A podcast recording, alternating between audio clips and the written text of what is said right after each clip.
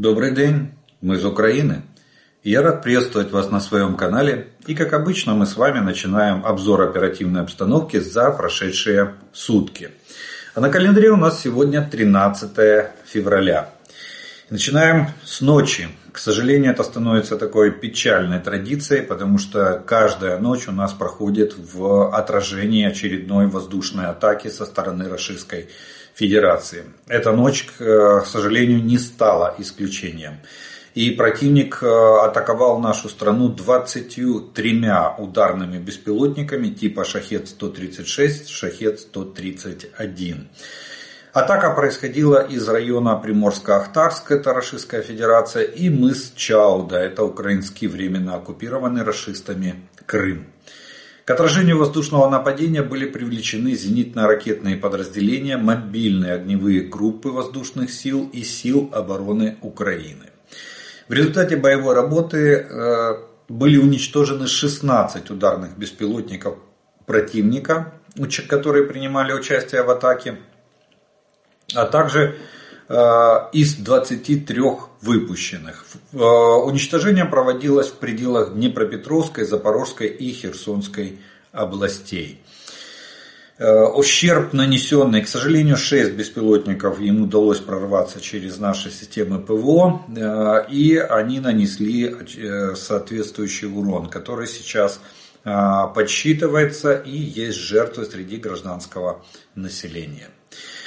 А на линии фронта оперативная обстановка сложилась следующая. Отмечаем тенденцию к снижению боевой активности, и сегодня уже восемьдесят четыре боевых столкновения произошло на всей линии фронта. Это говорит, ну, цикличность. Враг предпринял отчаянные попытки атаковать наши позиции, и сейчас активность боевая снижается, так как силы и средства, которые для этого были предназначены, они не резиновые и не безразмерные, они начинают заканчиваться, особенно на отдельных оперативных направлениях.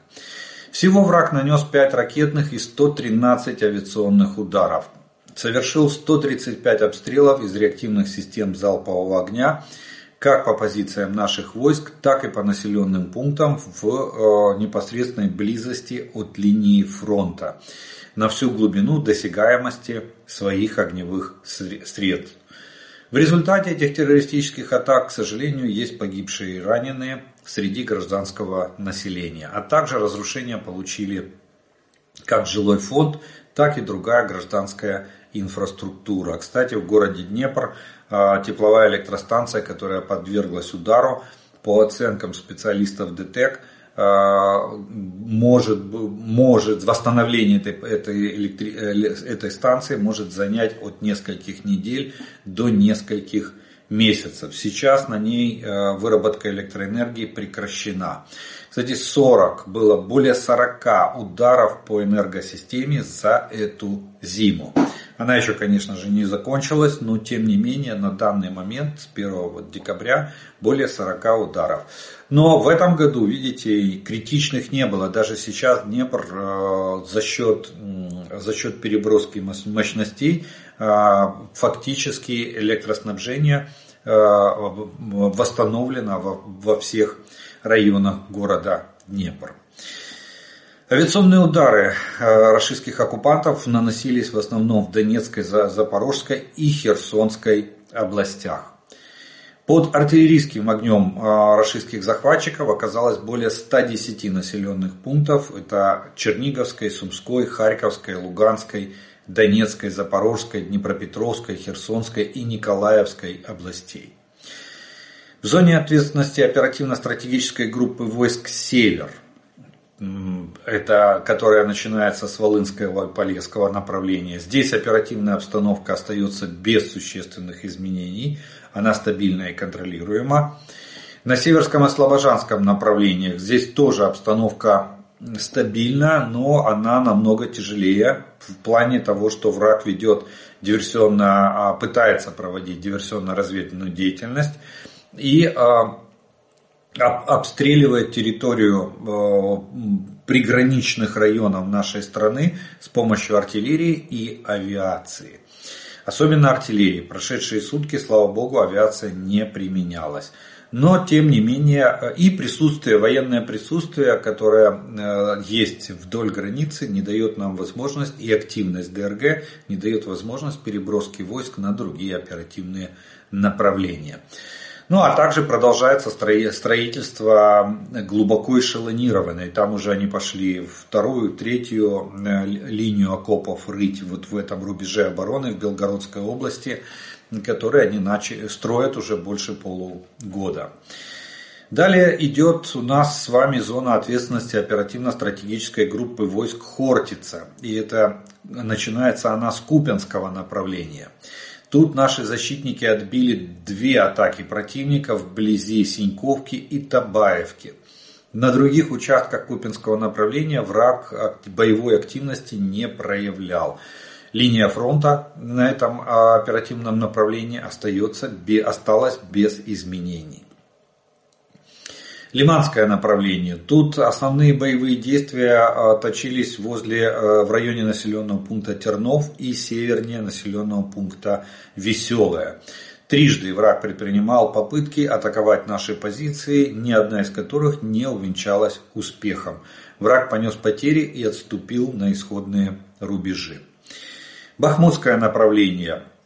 Тут больше, большая активность проявлялась, чем на, на Купинском и Лиманском направлении. Боевые действия проходили в основном в районе Богдановка, Андреевка и Клещеевка. Кстати, возле Клещеевки очень ожесточенные бои. Враг подошел вплотную к населенному пункту, то есть частично вернул свои утраченные ранее позиции. И ну, мы понимаем, что главная цель российских войск — это вернуть Клещеевку под свой контроль. Поэтому там такие ожесточенные бои. Но линия фронта стоит, не меняется. Наши войска держат оборону и отбивают все попытки противника. К сожалению, надо э, констатировать факт, что в районе населенного пункта Ивановское враг продвинулся, видите это на карте, враг продвинулся, части, имел частичный успех. Так что не все атаки удалось отбить. Из семи, которые были предприняты врагом на Бахмутском направлении, на наши позиции. Вообще мы отмечаем в районе, в районе Хромового и там далее северо-восточнее от него, мы отмечаем накопление резервов российских войск. Скорее всего, возможно, будет в ближайшее время будет предпринята попытка прорыва на Часов Яр. Ну, об этом мы еще поговорим, какие планы врага на ближайшее время, в том числе и в связи с событиями в самой Авдеевке. Далее, в зоне ответственности оперативно-стратегической группы войск Таврия. И начинается она э, с Авдеевского направления. Тут Вот тут надо отметить, что интенсивность тоже немножко упала. Враг не оставляет попыток окружить наши войска в Авдеевке, причем они пытаются рассечь нашу группировку напополам. Вот. Что у них на прошлой неделе удавалось, на этой неделе успех, успех оставил вражеские войска. Мы провели ротацию. сто десятая ОМБР ушла из Авдеевки на переформирование и доукомплектование, также восстановление боеспособности. Туда зашла другая бригада. Пока Генштаб, ну, журнал Forbes пишет, что это третья штурмовая. Ну, я, да, я, а я подожду, не буду утверждать, подожду, что скажет Генеральный штаб, какая, какая бригада вошла в Авдеевку. Но это, в принципе, не принципиально. Принципиально то, что э, буквально понадобилось несколько суток для стабилизации линии фронта на всем Авдеевском оперативном направлении. За прошедшие сутки э, враг не продвинулся ни на одном участке Авдеевского оперативного направления. А так было предпринято э, тоже немало. На северном фланге, там где противник э, ранее имел частичный успех, двадцать две атаки. В районе самой Авдеевки было отбито нашими войсками двадцать две атаки. И на южном фланге, возле Тоненького и Невельского, семь атак было предпринято противником, ни одна из которых не увенчалась успехом. Враг понес потери и отступил. К Кстати, отмечается, что в Авдеевке они несут, рашистские войска несут колоссальные потери, но тем не менее здесь мы понимаем, что здесь решается политическая задача. Тут вопрос уже военной, военной науки не стоит и военного, будем так говорить, целесообразности не стоит. Тут исключительно политическое противостояние. Далее у нас идет Марьинское направление. Тут наши воины продолжают сдерживать противника в районе Георгиевки, Победы и Новомихайловки. Тоже, несмотря на огромное количество, тут даже э, если на Авдеевском двадцать девять атак суммарно было в течение прошедших суток, то на Марьинском направлении в течение прошедших суток тридцать пять раз противник пытался атаковать наши позиции. Ни одна из атак противника не увенчалась успехом. Понеся потери, он отступил на исходные рубежи. И линия фронта на Марьинском направлении осталась без изменений. На Новопавловском направлении здесь украинские воины отбили атаку южнее Причистовки. Это теперь у нас ну, бывшая Угледарская, потом Шахтерская, сейчас называется Новопавловское направление.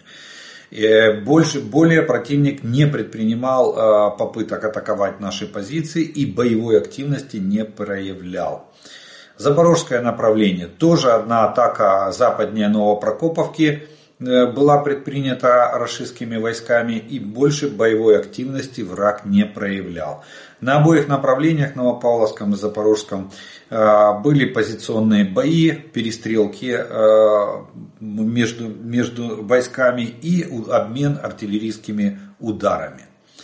И остается у нас с вами зона ответственности оперативно-стратегической группы войск Одесса, Херсонское направление.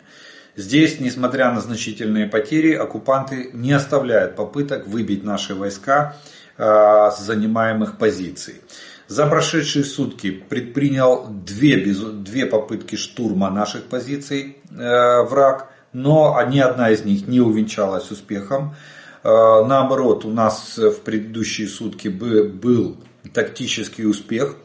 На, на, на плацдарме Крынки мы его немножко расширили, да, совсем чуть-чуть, но расширили. И наши, наши воины в назидание врагу установили э, государственный флаг Украины на водонапорной башне в населенном пункте Крынки. Причем он находится практически на самой первой линии обороны наших войск, и врагу очень хорошо видно этот флаг. Так что э, вот такая вот здесь плацдарм продолжает сражаться, плацдарм продолжает наращивать усилия по обороне и освобождению наших территорий. Э, ну что ж, как вывод можно сделать, что, э, видимо, основные силы, которые были брошены на прошлой неделе в атаку на наши позиции, по всем оперативным направлениям они выдохлись. Сейчас надо, скорее всего, ну, атакующие действия на Марьинском, на Бахмутском и на э, Авдеевском направлении, э, конечно же, еще продолжаются. Враг продолжает атаковать, но уже не с, той, не с тем напором, который был еще неделю назад. И как результат э, нашей активной обороны это стабилизация линии фронта, на практически на всех участках, ну, за исключением Бахмутского оперативного направления.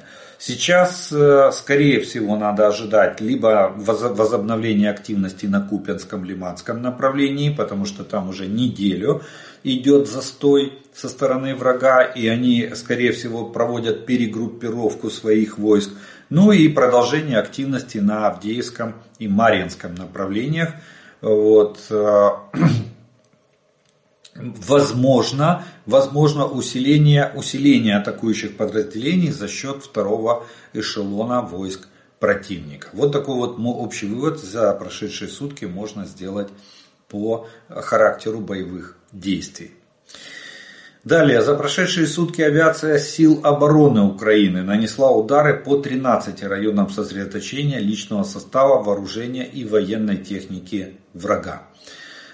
Силами и средствами противовоздушной обороны Украины уничтожены семь разведывательных беспилотников противника. а подразделения ракетных войск и артиллерии нанесли удары по семи районам сосредоточения личного состава, одному артиллерийскому, точнее одному району огневых позиций артиллерии и одному средству противовоздушной обороны российских войск. Ориентировочные потери вражеские за прошедшие сутки составили в личном составе тысячу девяносто оккупантов, в технике и вооружении в танках восемь единиц, в боевых бронированных машинах двадцать семь единиц, в артиллерийских системах девятнадцать единиц, в средствах противовоздушной обороны одна единица, в беспилотниках оперативно-тактического уровня тридцать единиц, в автомобильной технике двадцать четыре единицы и в специальной технике четыре единицы. Такие потери понес враг в общем за, на всей линии фронта и на всех оперативных направлениях за прошедшие сутки. И в общем такая сложилась военная обстановка. А мы с вами поговорим, скажем пару слов о военно-политической обстановке, которая происходит в Украине и вокруг нашей и вокруг нашей страны. И начнем мы с, ну не, не продолжает, не, не успевает точнее затихнуть ажиотаж вокруг этого интервью, которое Такер Карлсон да, взял у Путина. В принципе уже пазл складывается. Из чего? Ну, я не беру отдельно, отдельно кучу мемов, которые породило это интервью в плане того, что на него отреагировали даже некоторые президенты. Например, президент Монголии опубликовал исторические карты Монголии, где Восточная Сибирь – это их территория. И даже можно, ну, у меня, например, возник, я когда смотрел на эти карты, возник вопрос, что Монголии теперь надо с Китаем разбираться по, об исторических территориях. С Россией понятно, там Китай претендует на Восточную Сибирь, и теперь Монголия, оказывается, это ее исторические территории. А вообще он, конечно, молодец, надо отдать ему должное, президенту Монголии, он опубликовал карту, где Золотая Орда аж до э, границы Европы простиралась э, когда-то в свое время. Так это тоже это вопрос к Путину такой, это тоже историческая справедливость, то есть надо Москву вернуть под Золотую Орду, примерно так. Так вот, по поводу, Такер Карлсон дал интервью у себя уже дома в Соединенных Штатах Америки, в котором сказал, что Путин, что он привез особое послание под Путина. И Такер добавил, что разговор был не под запись, однако содержание разговора не раскрыл. Он, скорее всего, он передаст его тому, кому оно предназначено. предназначалось. Ну а мы с вами попробуем порассуждать. Скорее всего, скорее всего, вот это интервью, которое было публично представлено, это прикрыш... легенда специальной информационной... информационно-психологической спецоперации.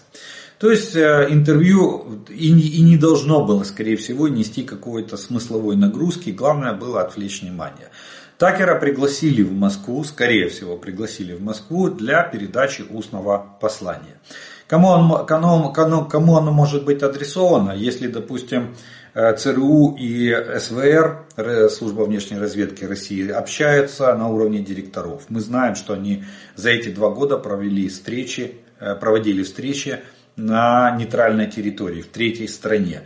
Они могут общаться и с помощью спецсвязи. Обычно так бывает, канал коммуникации через, через разведки, через спецслужбы, он всегда существует.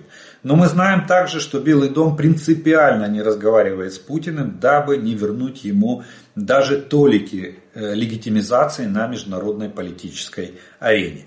И тогда э, логика, логика действий подсказывает нам, что послание предназначено человеку, который влиятельный в Соединенных Штатах, но сейчас не имеет доступа ни к спецслужбам, ни к, спец, ни к каналам спецсвязи. Скорее всего, это Дональд Трамп.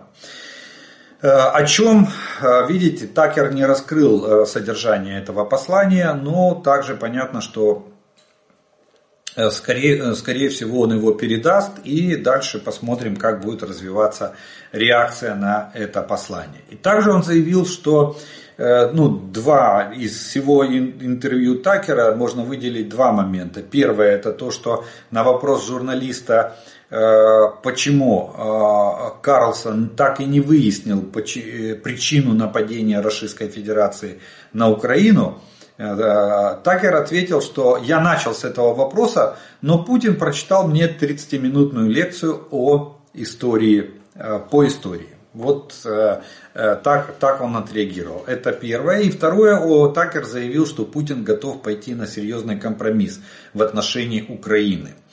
Вот. О каком компромиссе идет речь, он не уточнил. Вот такая вот...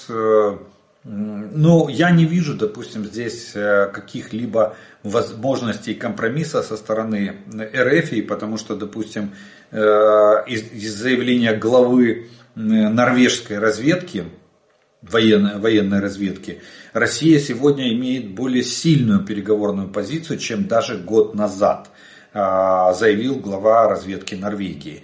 Россия может мобилизовать примерно втрое больше войск, чем Украина, а также пользуется военной поддержкой со стороны Ирана, Белоруссии и Северной Кореи. Поэтому Украине нужна помощь э, Западу, э, от, от Запада, точнее, чтобы переломить ситуацию.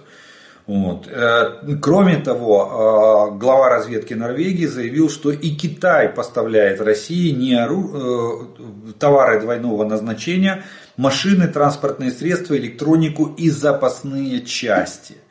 Ну, возможно, и под гарантии Китая идут боеприпасы и оружие от Северной Кореи.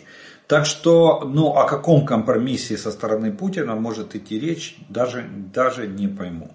Ну, посмотрим. Я думаю, что все тайное все равно рано или поздно становится явным. Поэтому мы услышим. Если не от Такера, то мы услышим от других представителей политического истеблишмента Соединенных Штатов или спецслужб США, а какое же послание Такер привез в Соединенные Штаты и кому он привез это послание. Далее наш институт, Киевский научно-исследовательский институт судебных экспертиз, он проводит изучение тех видов боеприпасов, которые и средств нападения, которые применяются по, нашей, по территории нашей страны. Они собрали обломки и э, пришли к выводу, что седьмого февраля во время нанесения ракетного удара Российская Федерация применила новую гиперзвуковую ракету «Циркон». Об этом свидетельствует маркировка на частях и обломках, идентификация узлов и деталей, особенности соответствующего типа оружия, заявил директор Киевского научно-исследовательского института судебных экспертиз.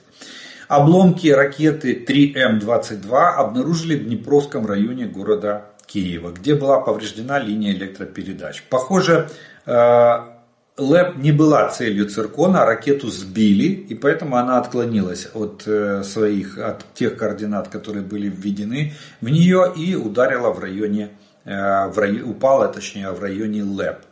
Ракета эта противокорабельная, ракета экспериментальная, она, кстати, очень противоречивая, потому что она не прошла полный цикл испытаний. В двадцать третьем, в двадцать втором году ее, в двадцать третьем году ее, в прошлом году пытались принять на вооружение, ну, вроде как приняли на вооружение, но при этом в серию она была, не была запущена. Так что, видимо, это была как бы из числа экспериментальных ракет проведено очередное испытание, В, уже в боевой обстановке. Работа ракет, ракета, заявленная ее тактико-технические характеристики из, из открытых источников, это дальность пуска тысяча пятьсот километров, масса боевой части триста-четыреста килограмм, то есть тоже точных данных нету. Скорость ракеты должна достигать восемь-девять махов. Но а, а, так как она заявлена как гиперзвуковая. Ну, она чем-то похожа на гибрид, э, ну, как говорят, смешали, э, э, смешали кинжал и пэ восемьсот «Оникс». Вот гибрид двух этих ракет, что-то пытались вы, выявить среднее. Э, ну и самое главное, то, что ракета не соответствует заявленным характеристикам. и ее можно сбивать. А раз ее можно сбивать, значит ее скорость на, на меньше, чем две тысячи километров в час. То есть это, это предельные возможности комплекса, комплекса Patriot. Вот. То есть очередная, очередная попытка напугать нас какой-то новой вундервафлей не увенчалась успехом. Полный провал. Ракету сбили, да, она нанесла определенный вред своим падением, слава богу, никто не пострадал от падения этой ракеты, но самое главное, что она не запущена в серию, под огромным вопросом ее постановка на вооружение, и, соответственно, попробовали, не получилось, и для нас это очень даже хорошо. Ну и не могу ж пройти мимо заявления Илона Маска, который, ну, вы, вы знаете, он, он такой, он сторонник Трампа, Дональда Трампа, очень ярый сторонник Дональда Трампа, и тем не менее он высмеял интервью Такера с Путиным, и, ну, Такера он, конечно же, не высмеивал, понятно, Такер был интервьюером, проводил это интервью, и, но он высмеял Путина. Он в своем твиттере написал, ну это сейчас называется социальная сеть X, он выставил публикацию со следующим текстом: «Господин Путин, почему вы вторглись в Украину?» Это типа вопрос. И тут же ответ. Я к этому подхожу. Видите ли, двадцать восьмого мая две тысячи шестнадцатого года в зоопарке Цинци Нати застрелили гориллу. Ну и дальше троеточие, как продолжение этой истории. То есть, как когда-то говорил Михаил, Михаил Жванецкий, что тронь комбайн, чтобы он чище косил, так надо историю с выстрела «Авроры» переписывать. Была у меня когда-то такая фраза. Вот то же самое хотел Илон Маск сказать своей шуткой про а, причины вторжения Путина в Украину. Но в нашу страну. Но Илон Маск ведет активную антиукраинскую деятельность в плане того, что он призвал представителей республиканской партии в Нижней Палате Конгресса Соединенных Штатов, в Палате представителей, не провалить голосование за законопроект о выделении нам финансовой, о выделении нам финансов для оказания военно-технической помощи.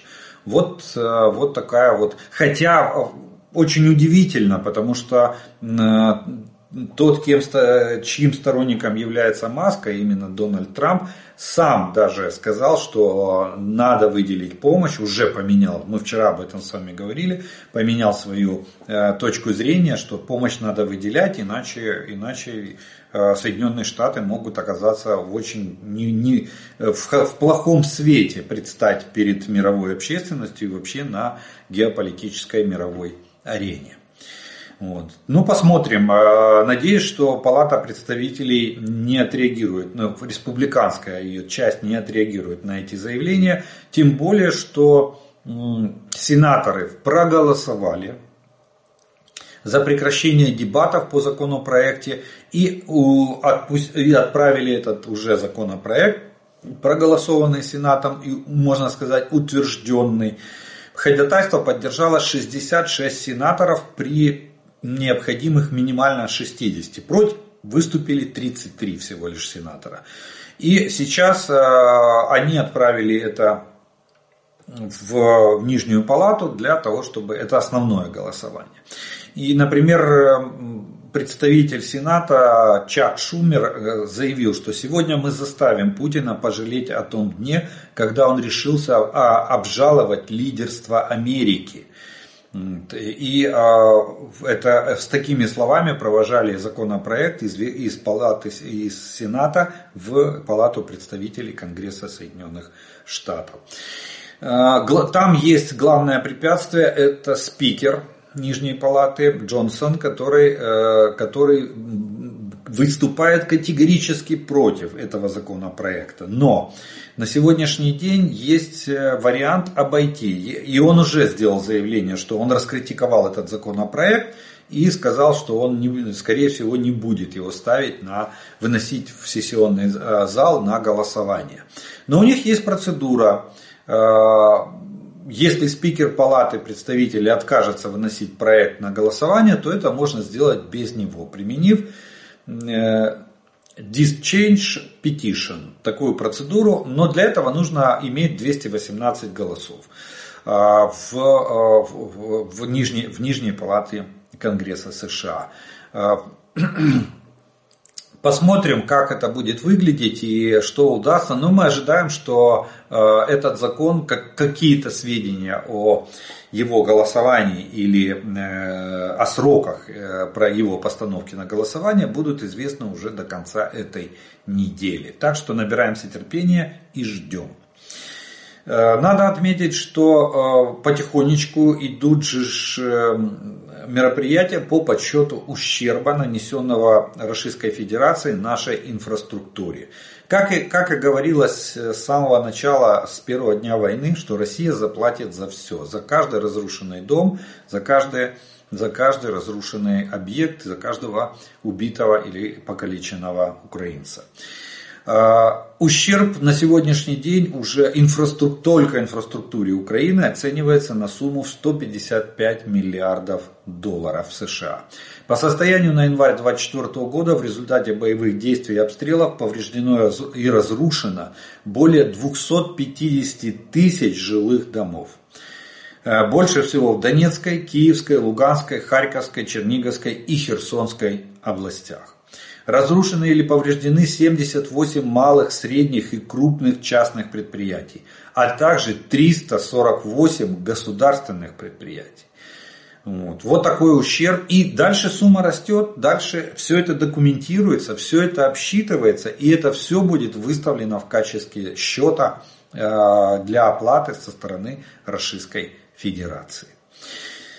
И еще Варшава принесла извинения Украине за инцидент с грузовиками на границе, то есть за оглумление над зерном, которое высыпали польские фермеры на, на асфальт, потом накрывали там это флагами Евросоюза.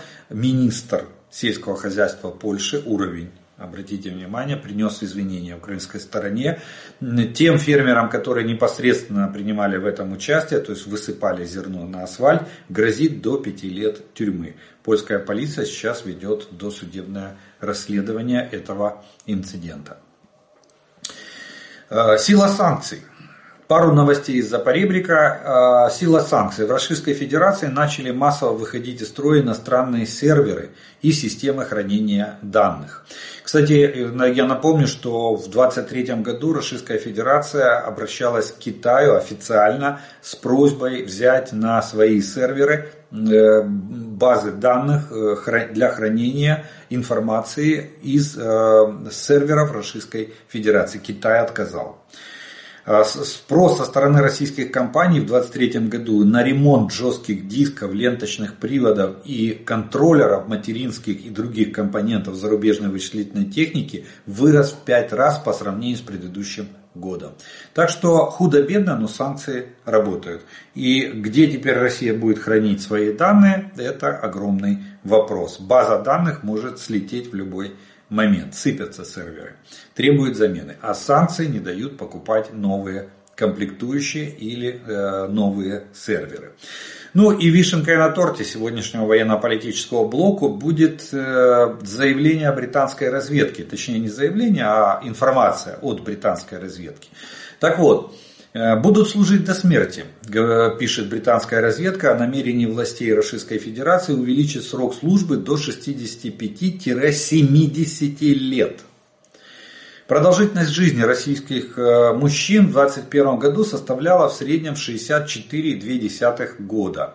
Таким образом, данная мера дает этим военнослужащим фактически пожизненный контракт. То есть те, кто, кого отмобилизовали, если продлят, то будут служить даже больше, чем средняя продолжительность жизни. До шестидесяти пяти - семидесяти лет. Хотя эта мера, вероятно, уменьшит необходимость в дополнительной мобилизации, увеличение числа военнослужащих старше пятидесяти одного года вряд ли повысит боевую эффективность Российской Федерации, особенно в активных атаках, отмечается в разведобзоре Министерства, Министерства обороны Великобритании.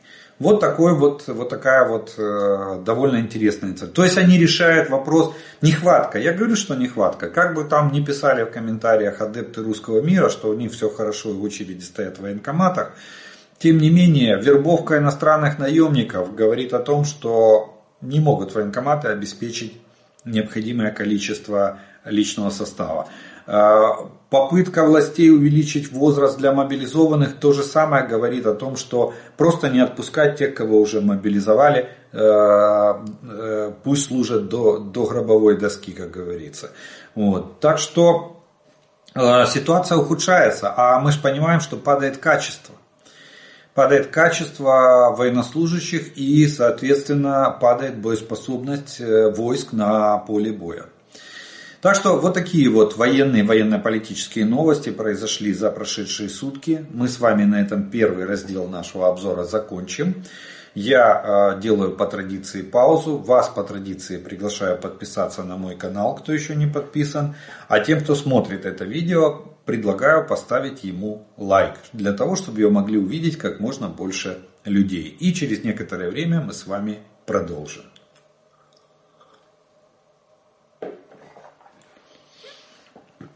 А продолжим мы с вами, как обычно, по традиции, это ответом на те вопросы, которые вы прислали к предыдущим видео.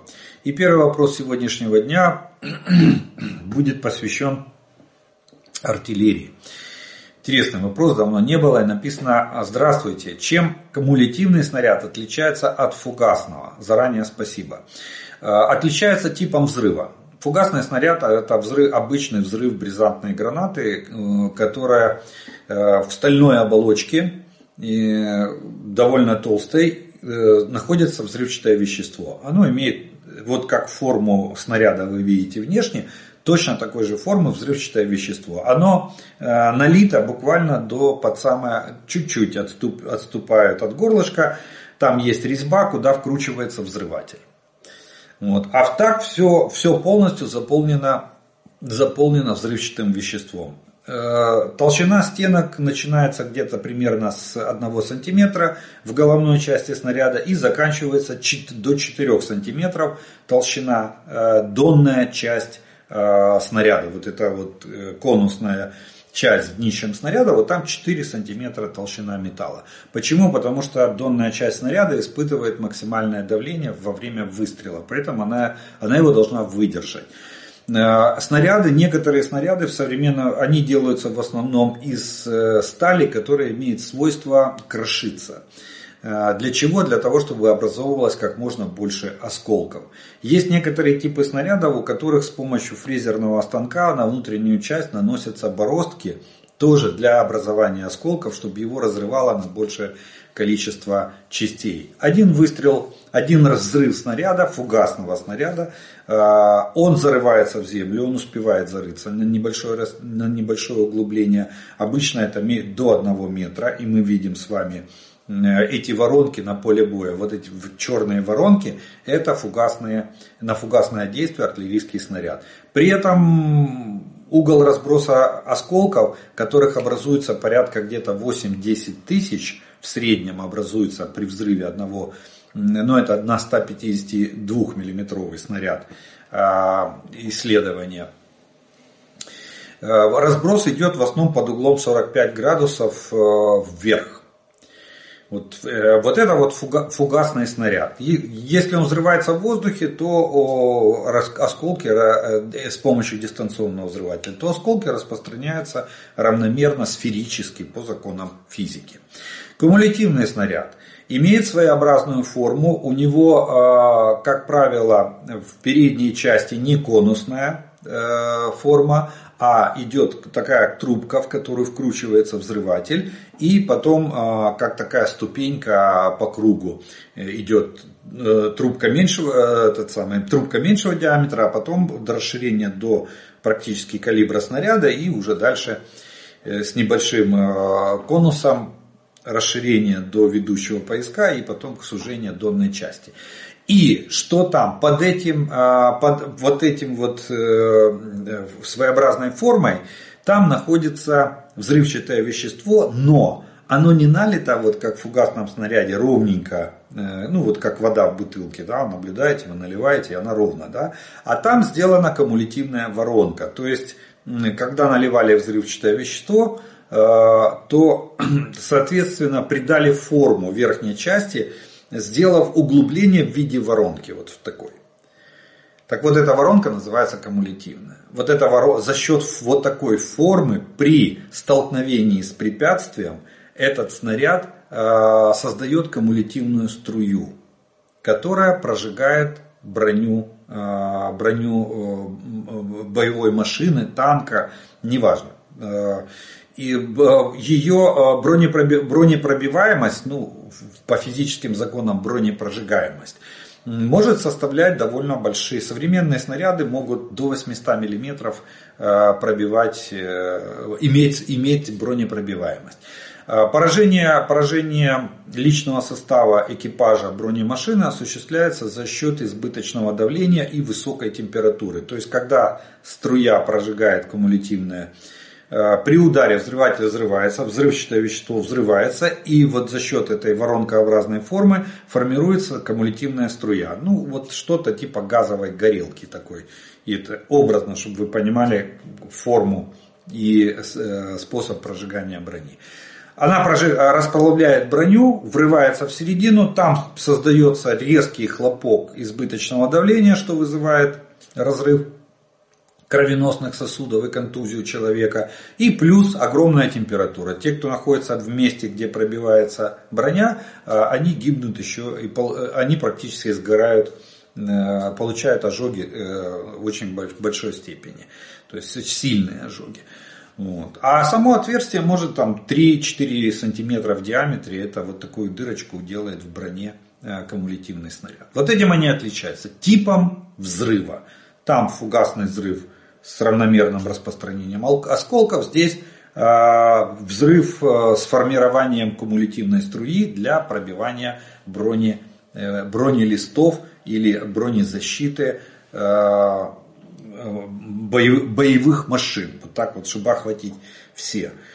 Почему стало считаться, почему считается, что любое препятствие, даже доска сороковка, то есть брус деревянный сорок миллиметров, может служить противокумулятивным экраном, потому что вся струя будет сосредоточена на нем, а дальше она будет размываться по броне. Активно-реактивная защита коробочки, черепаха так называемая, одетая на, на танки или на, на БМП, они взрываются, и встречный, встречным взрывом, там тротиловая шашка, встречным взрывом они размывают эту струю. И тогда... Но осколочный, кумулятивный снаряд еще имеет свойство осколочного снаряда. То есть он может применяться и против пехоты, он дает осколочное действие. Далее. Не кажется ли вам, что Авдеевка стала для нас политическим, а не стратегическим вопросом?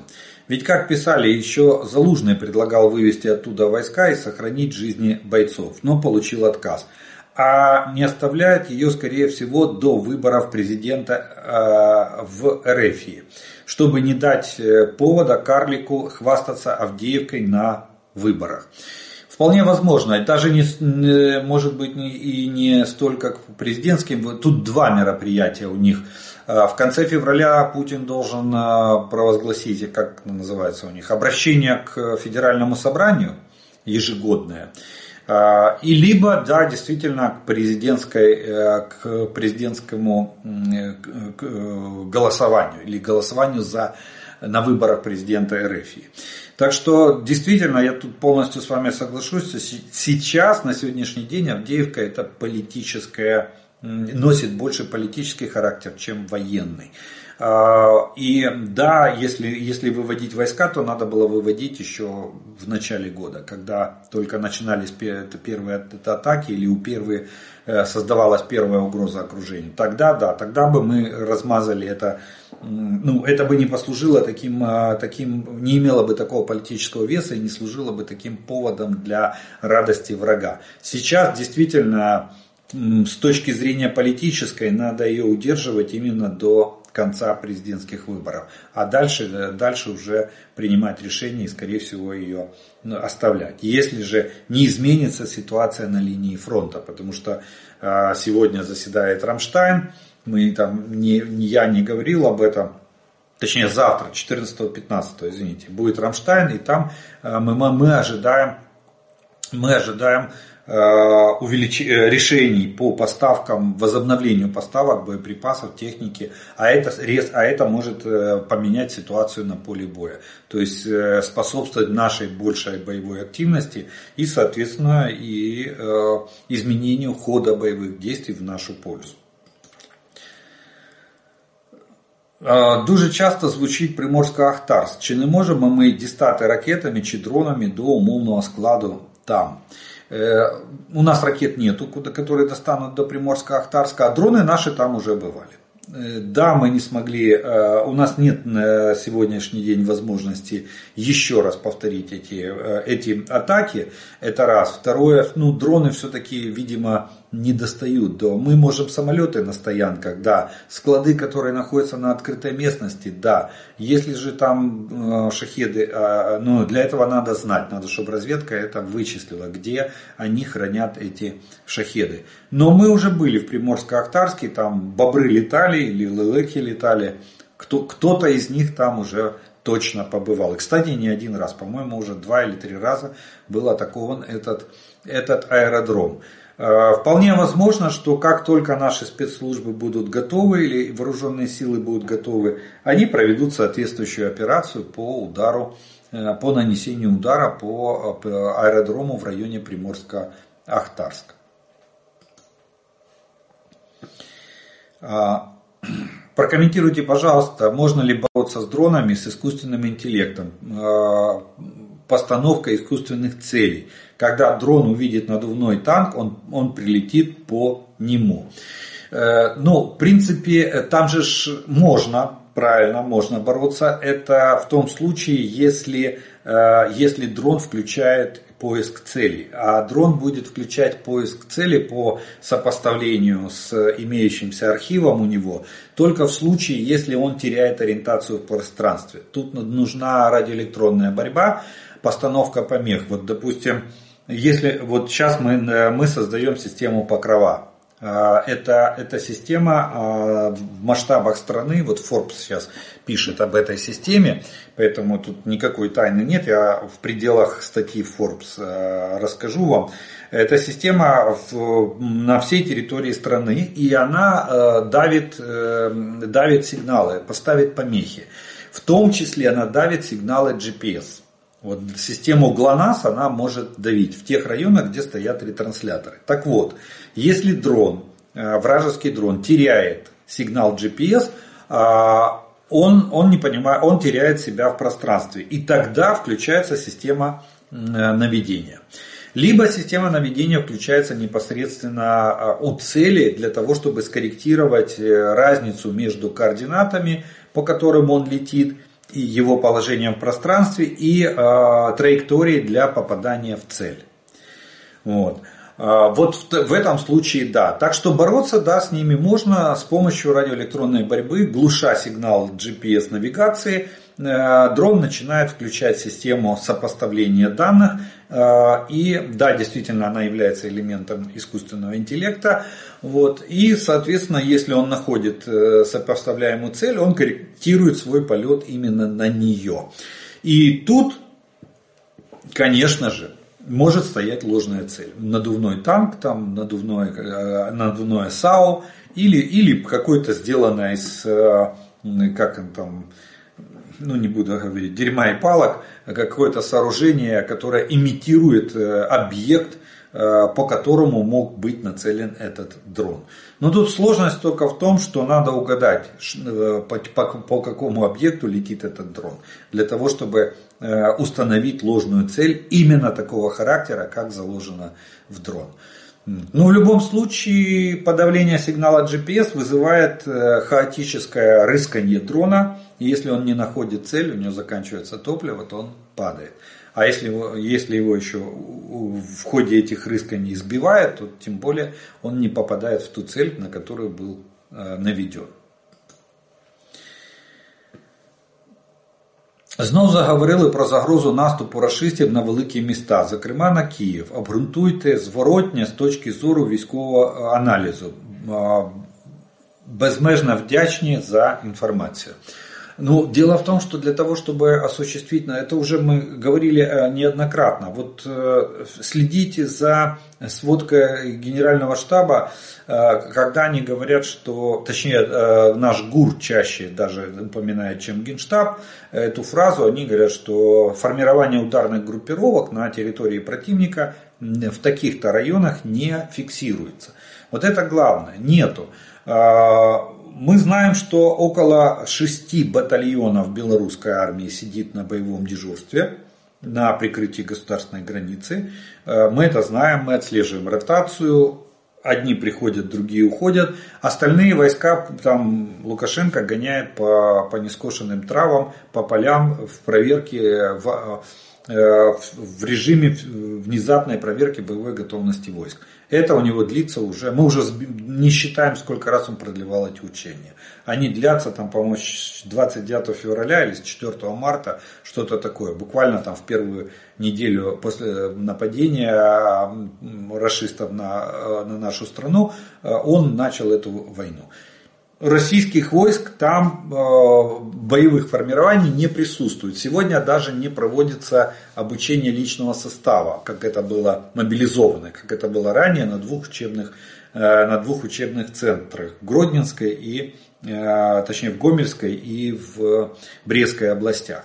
Вот. Дальше идем Российская Федерация, Курская, Брянская, Белгородская области. В Белгородской, во всех трех областях там порядка двадцать две тысячи войска, растянутых на три области, которые тоже сидят на прикрытии государственной границы. В Брянской, в Белгородской области они строят линию обороны типа, типа линии Суровикина. То есть это перспектива, они, они боятся, что мы когда-то пойдем, можем перейти в наступление и строят эту линию. Может быть, это будет будущей границей между Украиной и Россией. Буфер, граница сама по себе, буферная зона, линия обороны. Вот. То же самое, наверное, придется построить нам с нашей стороны, потому как ну, ни о каком примирении в ближайшие несколько десят, десят, может быть и сотен лет речи быть ну, вообще не может. После тех преступлений, тех зверств, которые совершила Российская Федерация на нашей территории. Вот. Поэтому и там тоже больше усилений войск нету, нет формирования. Я напомню, что со стороны Белоруссии входила порядка сорокатысячная группировка войск, сорокатысячная, где-то порядка тридцать пять тысяч входило со стороны Харькова, тридцать-тридцать пять, около где-то там тридцать восемь-сорок входило с Белоруссии. Вот они с двух сторон шли через Харьковскую область и через...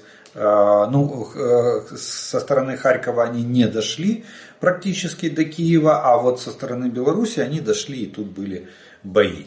Вот. Так что, но сложность состоит в том, что сегодня сорокатысячная группировка не зайдет на территорию Украины. Бои завяжутся на границе. Мы там оборудовали довольно мощную линию сооружений. Это раз.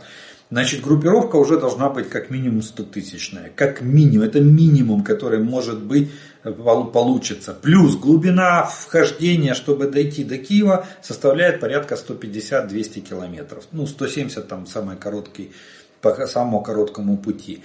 А на такую, это оперативная глубина, на, на такую глубину нужна логистика. То есть обоз должен быть огромнейший, запасы боеприпасов, топлива, продовольствия, личного состава на, э, взамен потерь должны быть огромные для, для того, чтобы входить. Поэтому с точки зрения военной э, угроза существует, ее нельзя вычеркнуть и сказать ее нет. Гипотетически она существует, но на сегодняшний день ее вероятность практически равна нулю. Практически равна нулю. Даже вероятность повторного похода на Харьков на сегодняшний день, то же самое, она близка к нулю. Потому что ударной группировки на, в Белгородской области нету. Есть несколько подразделений даже. Войск территориальной обороны, в основном у них там, они стоят, там регуляров очень мало. Спецура там стоит, которая нам мотает нервы, рашистская, в плане ДРГ, диверсионно-разведывательной деятельности, с проникновением в нашу территорию. И артиллерия там стоит, которая обстреливает на нашу территорию. Но ударной наступательной группировки на, ни на границе с Российской Федерацией, которую мы контролируем, ни на границе с Белоруссией, которую мы тоже контролируем, на сегодняшний день нету. Поэтому не стоит на, на сегодняшний день переживать, то, что завтра э, вот... Э, я понимаю, что иногда запускается ИПСО в плане того, что все, за, все, все пропало, завтра наступление, куда нам бежать, чего бояться. Нет, такого, такого сегодня уже нет. На, к концу второго года войны мы четко понимаем возможности и а, противника. Мы отслеживаем до, до роты, до батальона перемещения а, войск противника на прилегающей к нам территории и на, на оккупированной на, на нашей территории, вра, оккупированной врагом нашей территории. Далее, яке майбутнє, так, маю питання, яке, мабуть, хвилює багатьох. Чи відомі подробиці договорів гарантій безпеки, які укладають з нами цивілізовані країни? Чи немає там підводних каменів, які перетворять їх на черговий Будапештський розвод?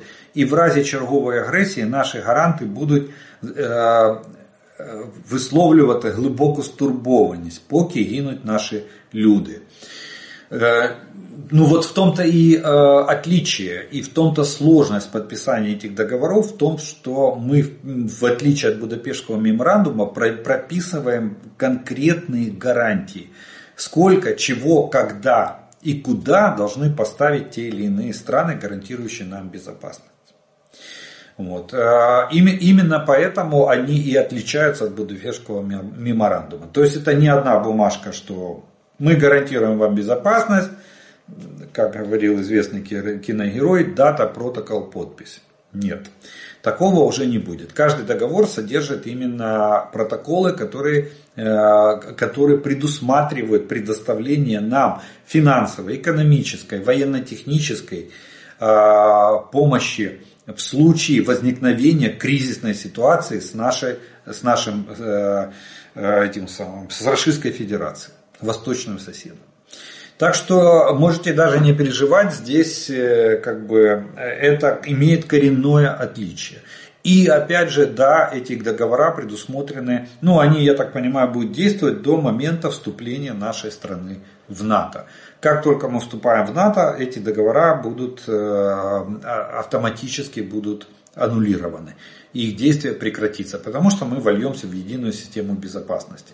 Может мы, может мы примем решение создания своего военно-политического союза, почему бы нет, союз Триморья, или, или точнее Балтийско-Черноморский союз, или как его называют еще, Люблинский треугольник. Вполне сейчас почему-то перестали об этом говорить, а у нас есть все основания, базис, и как его еще называют, восточное крыло НАТО мы можем создать. Так что очень много вариантов, но в любом случае договора предусматривают протоколы с конкретными действиями стран, подписантов этого, этого договора о гарантиях безопасности. В чем они выражаются?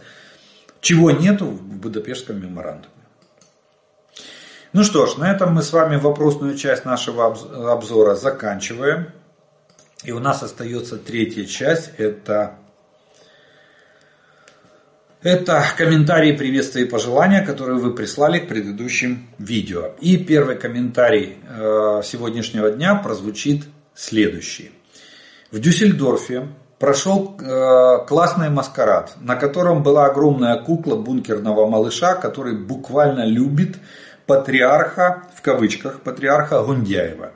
Да, действительно, такая инсталляция была, очень похожие куклы на Путина и на, на, и на Гундяева, которого в России называют патриархом Кириллом.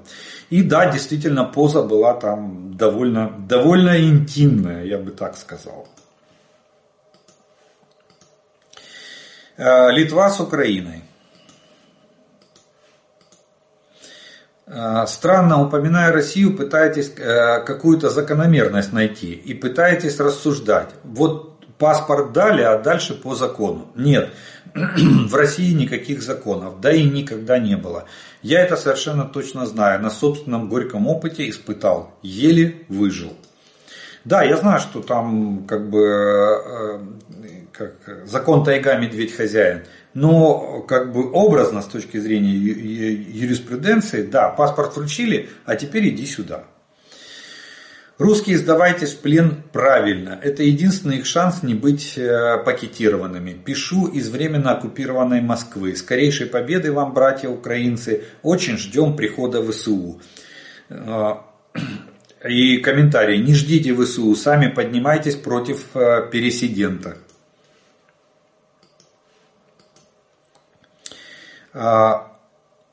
Я подивилася зустріч польських фермерів з прем'єр-міністром Туском. Мови схожі, багато чого можна зрозуміти. Фермери проти того, щоб зерно залишалося в їх країні, домовлялися на транзит, приводять приклади, як повинно було їхати в Литву, а залишилось в Польщі. Вимагають від держави, що, що збільш, збільшилися штрафи за це з польських підприємців, які купу, купляють у України зерно при транзиті. Кажуть, що співчувають українським фермерам, бажають нам покращення ситуації, але не за їх рахунок. Приводять приклади, що багато в чому нам допомагають. Зверталися до фермерів України, просили дотримуватися домовленостей. Не почула взагалі негативу до нас, тільки до ситуації. Сейчас во время войны Украины ядерное оружие не потянет. Олег прав. Но при таких типах, типа союзников, особенно США, ядерное оружие Украине нужно. И я как россиянин, это я как россиянин говорю. Самая большая ошибка Украины, как выяснилось, в том, что у нее нет крылатых ракет большой дальности типа томагавков. Вот что нужно было создавать Украине. Погасили все эн пэ зэ в России, и мало нам не покажется. Только это небольшой, это средний, да, томагавки, ракеты средней дальности. Все империи, начинавшие войны, в конечном итоге исчезали, а правители плохо кончали. История не прощает ошибок, каждый раз проворачивая один и тот же сценарий. Не мотивация своих недостаточно, а иностранные наемники согласны на существенно меньшую оплату, чем россияне, поэтому... Понятно, что рекрутинг, в том числе группой Пригожина, ЧВК «Вагнер», в Африке, вероятно, продолжается. А тим, хто не знає різниці між меморандумом та договором, Google їм у допомогу. Дяка партнерам за допомогу, слава Україні. Героям слава. Здоров'я вам і всім, хто волонтерить і допомагає хлопцям боронити українську землю від рашистського окупанта. Что с россиянами делает пропаганда? А ведь, а ведь пропаганда для тупых – это истина. Дай Бог, чтобы россияне вразумели. Не воевать надо, а созидать, трудиться во благо, детишек растить, воспитывать, старикам помогать. Нулан подчеркнула, что эр эф прекрати, превратила Крым в большую военную базу и использовала его территорию для того, чтобы осуществить наступление на материковую часть украинского государства. Поэтому, по ее словам, военные базы эр эф в Крыму следует считать легитимными целями для вооруженных сил Украины. Что мы и делаем. Оркам, сдавшимся в плен, нужно давать денежные премии и давать политическое убежище. Тогда орки будут косяками сдаваться в плен. Это я вам гарантирую, я слишком хорошо знаю оркотятину. Непальцы, похоже, запомнят Россию как недоговороспособного лживого партнера. Спасибо за эту новость. Прикольно, что россияне не осознают, какая турбулентность у них. А ведь репарации неизбежны и неотвратимы. Да, не быстро, не просто, но, избежно, но неизбежно наступить, наступит пик ответственности, а потом развал, дерибан и месть оккупированных этносов. Я вам карту принес. Экс-президент Монголии патрулил интервью Путина. он опубликовал карту тринадцатого века, на которой территория нынешней России принадлежала империи монголов. При этом он сообщил, что волноваться не стоит, монголы – мирная нация. Вот так вот.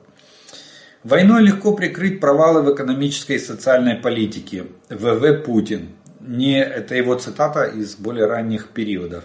Не освоив толком даже Тверскую область, Россия бодро взялась за освоение Арктики и защиту русскоязычных в других странах. Вот на такой исторической, на исторической фразе Путина мы с вами закончим сегодняшний обзор оперативной обстановки за прошедшие сутки. Я благодарю вас за ваше внимание, за ваше время, что вы досмотрели до этого момента. Как всегда, напоминаю и приглашаю подписаться на мой канал тем, кто еще не подписан. Тем, кто смотрит это видео, пожалуйста, поставьте ему лайк, для того, чтобы его могли увидеть как можно больше людей. Ну, а от себя добавлю слова благодарности спонсорам и тем, кто помогает моему каналу. Ну, а мы с вами продовжуємо вірити в силу оборони України. Перемога наша, слава Україні!